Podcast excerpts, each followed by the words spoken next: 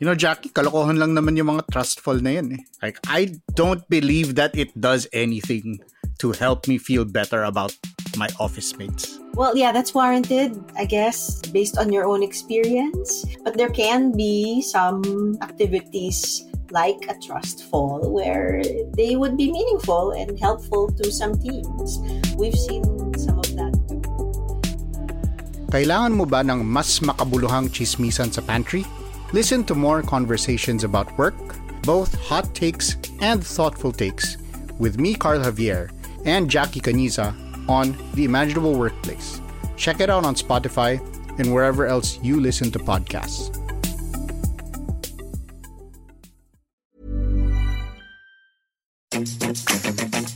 Habang nag-aaral ng abogasya, tumakbo at nahalal siya bilang councilor ng Quezon City noong 1988 at naitala bilang pinakabatang konsehal noon sa edad na 25 years old. Kasabay nito, naging founding president siya ng National Movement of Young Legislators. Nakilala rin siya bilang isang human rights lawyer na nagbibigay ng free legal advice noon sa radyo at telebisyon. Maayong gabi, Negros Occidental! Taong 2001 nang sumabak sa posisyon sa Senado. Nagsilbi bilang senador mula 2001 hanggang sa kasalukuyan at naging chairperson ng iba't ibang komite. At kung hindi ninyo na itatanong, isa rin siyang magsasaka. 2014 naman nang i-appoint siya bilang Presidential Assistant for Food Security and Agricultural Modernization ni dating Pangulong Benigno Aquino Jr. Ngayon, ibang hamon naman ang kanyang tinanggap. Ito'y tinanggap natin hindi dahil sa katiyakan ng ating pagkapanalo, kung hindi dahil sa katiyakan ng ating paninindigan at paniniwala. Tinanggap ko at ipaglalaban ng buong lakas ang hamon bilang kandidato sa pagka-pangalawang Pangulo. In this episode of Teka Teka, alamin natin kung paano gagampanan ni Senator Francis Kiko Panghilinan ang tungkulin kung sakaling tanghalin siyang pangalawang Pangulo ng bansa. Ako po si Izzy Puma Podcast.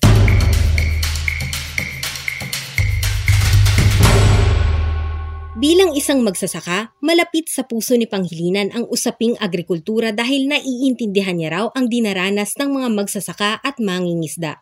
Ito raw ang kanyang magiging focus para masolusyonan ang problema ng kagutuman, kahirapan at pagtaas ng presyo ng mga pangunahing bilihin. Uh, this could be an opportunity to continue to champion the cause of food security if we provide the sufficient support for our farmers and our fisher folk. Their yields, their harvests will become bountiful, dadami ang kanilang harvest, pag dumami ang supply ng harvest, ng pagkain, ng agricultural produce, bababa ang presyo ng pagkain. Pagka naging affordable na at mura ang pagkain, ay yung mahihirap, hindi na magugutom, lahat tayo ay makikinabang. Ayon sa Food and Agricultural Organization of the United Nations, agrikultura ang pangunahing kabuhayan ng 25 to 30% ng labor force sa bansa. Nais rin ni Panghilinan na masigurong tumaas ang kita ng mga magsasaka at mangingisda.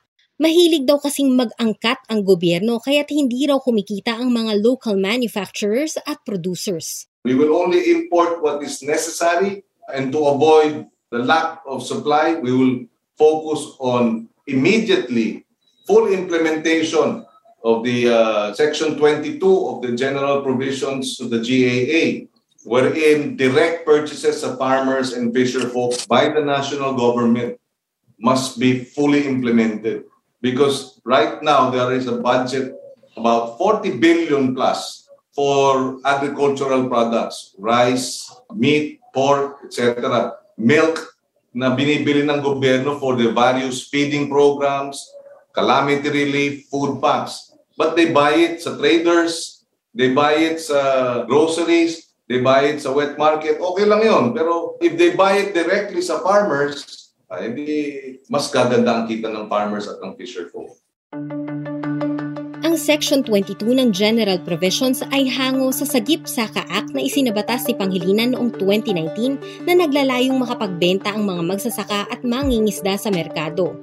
Kasama na rito ang pagbili ng pamahalaan para sa kanilang feeding program, relief operations at iba pa. Sa loob kasi ng 30 years, patuloy na tumataas ang food import dependency ng Pilipinas kung saan nasa 29.2% na ito noong 2018, ayon sa Department of Agriculture. Ngunit marami ang nagtataka kung bakit abstain ang boto ni Pangilinan pagdating sa rice tarification law, gayong sinabi niya na gusto niyang matulungan ang mga magsasakang Pilipino. Ang rice tarification law ay nilagdaan ni Pangulong Rodrigo Duterte noong 2019. Sa ilalim ng batas na ito, wala nang limit ang rice imports basta't papatawan ng tariffs. Dahil dito, dumami ang imported rice na nagresulta sa pagkawala ng nasa 68 billion pesos sa mga local farmers, ayon sa 2020 data ng Federation of Free Farmers. I had reservations precisely in support supporting the, the measure, and that's precisely why I abstained because I had reservations. And we moved to amend the law. Uh, in fact, it has been amended to now allow for cash assistance to be given the rice tariff, uh, the rice farmers. And we will move again to amend it so that we will increase the allocation of the tariffs collected for direct support and assistance for our farmers and fisher folk. Parte rin ng plataporma ni Panghilinan ang doblehin ang budget sa agrikultura, mag-invest at isulong ang sustainable climate-friendly na pamamaraan ng agrikultura, kasama na ang water resource management, pagbigay ng incentive sa mga pribadong sektor na sumusuporta sa mga agri-enterprises, pagsulong ng Magna Carta for Small Farmers at pagbuo ng pinakamalaking public-private partnership kontra gutom. Bukod sa agrikultura, human rights din ang matagal ng advokasya ni Panghilinan kaya't hindi siya pabor sa death penalty. Sa katunayan, isa siya sa mga senador na nanguna sa pagpigil sa reimposisyon ng death penalty nang aprobahan ito ng House of Representatives noong 2017. Isa sa mga dahilan kung bakit po ito inabolish, una yung usapin ng deterrent. Base sa mga datos na isinumite sa ating komite, napatunayan sa ilang uh, mga datos na ibinigay ng Commission on Human Rights na hindi ho deterrent ang death penalty. Noong 1999, halimbawa, sa loob lamang ng 1999, 1998 hanggang 1999, pitong executions ang ginawa po sa ilalim ng ating Pangulong Estrada. Subalit, sa loob po ng isang taon, from 1998 to 1999, matapos po yung pitong execution, tumaas po ang crime rate. Kahit na ho matindi ang parusa, hindi ito nangungahulugan na bababa ang krimen. At meron hong datos noon. Sa usaping West Philippine Sea, pinunto ni Panghilinan na hindi lang ito issue ng soberanya kundi ng food security rin. Ang pagtanggol daw at pagsuporta sa ating mga mangingisda ay katumbas ng pagsiguro sa ating kakainin, lalo na't mayaman sa isda, langis at iba pang mineral ang dagat. Si Panghilinan din ang principal author ng Senate version ng Anti-Money Laundering Law. Siya rin ang natatangi sa Senado na hindi bumoto sa Bayanihan 2 dahil si Secretary Francisco Duque ay dapat daw muna sisantihin dahil sa kanyang incompetence bago pa makapagpalabas ng mas maraming pera sa DOH, bagay na kanyang inulit sa March 20 COMELEC debate. Kung magkaroon ng surge tulad ng nababanggit at nariyan pa rin yung mga kurakot at incompetent na nagpapatakbo ng ating COVID response. Eh, palagay ko nga, eh, magkakaproblema tayo. Kailangan tanggalin na sila. Ngayon pa lang. At hanapan ng mga kapalit na mahusay at talagang uh, tapat sa panunungkulan. Lenny Robredo, hindi ka bigo, may tapang, may puso para sa Pilipino. Lenny Robredo, hindi ka bigo. Siya ang running mate ni Vice President Lenny Robredo na tumatakbo naman bilang Pangulo. Pareho silang miyembro ng nooy ruling party na Liberal Party o LP na nauugnay sa kulay dilaw. Nang i-anunsyo ni Robredo ang kanyang kandidatura, isa sa malaking bagay na ikinasurpresa ng mga tao ay ang paglayo niya sa kulay na ito. Ibabalik natin sa kasaysayan. Bakit ba yung Liberal Party na identify sa yellow? Kasi yung yellow naging simbolo siya ng protest. Pero siya yung global color of protest. Ngayon, iba na yung laban. Ay, nilalabanan natin ngayon, mas malaki na kesa sa laban pa dati. Ang sabi ng mga analysts, sa loob ng maraming taon at sa ilalim ng leadership ni Panghilinan, ang kulay dilaw ay nagkaroon ng negatibong konotasyon. Ang dilawan ay naging derogatory term. Ang partido ng oposisyon ay nagkagulo lalo na't noong mag-quit ang ilang miyembro nito para lumipat sa ngayoy ruling party na PDP Laban. Si Panghilinan ay nanatiling presidente ng partido kahit na sinubukan niyang mag-resign noong 2019 matapos ang buong senatorial slate ng LP na kilala sa tawag na Ocho Derecho ay nakaranas ng nakahihiyang pagkatalo sa polls. Siya rin kasi ang kanilang campaign manager noong mga panahong iyon. Ang pagtakbo para sa VP ay isa ring malaking sugal para sa kanya.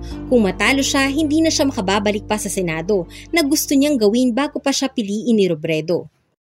Kagaya ni Robredo, si Panghilinan ay madalas ding mabiktima ng fake news at trolling. Ngayong taon lang, nagsampa siya ng cyber libel complaint sa YouTube channel na Maharlika dahil sa pagpapakalat ng fake news tungkol sa kanya at kanyang pamilya. Nagsampa rin siya ng magkahiwalay na kaso sa dalawa pang YouTube channel noong nakaraang taon sa parehong rason. Kalaunan, tinanggal ng YouTube ang mga account na ito at noong 2020, idineklara niya ang kanyang net worth na mas mababa pa sa 24 million pesos, isa sa mga pinakamababa sa Senado.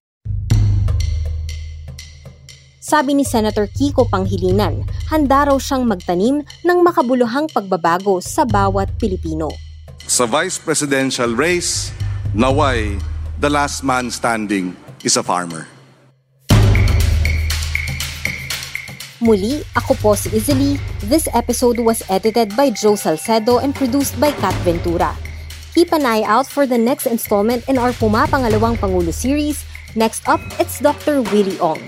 Follow Teka Teka and Puma Podcast on Spotify or wherever you listen. Maraming salamat po.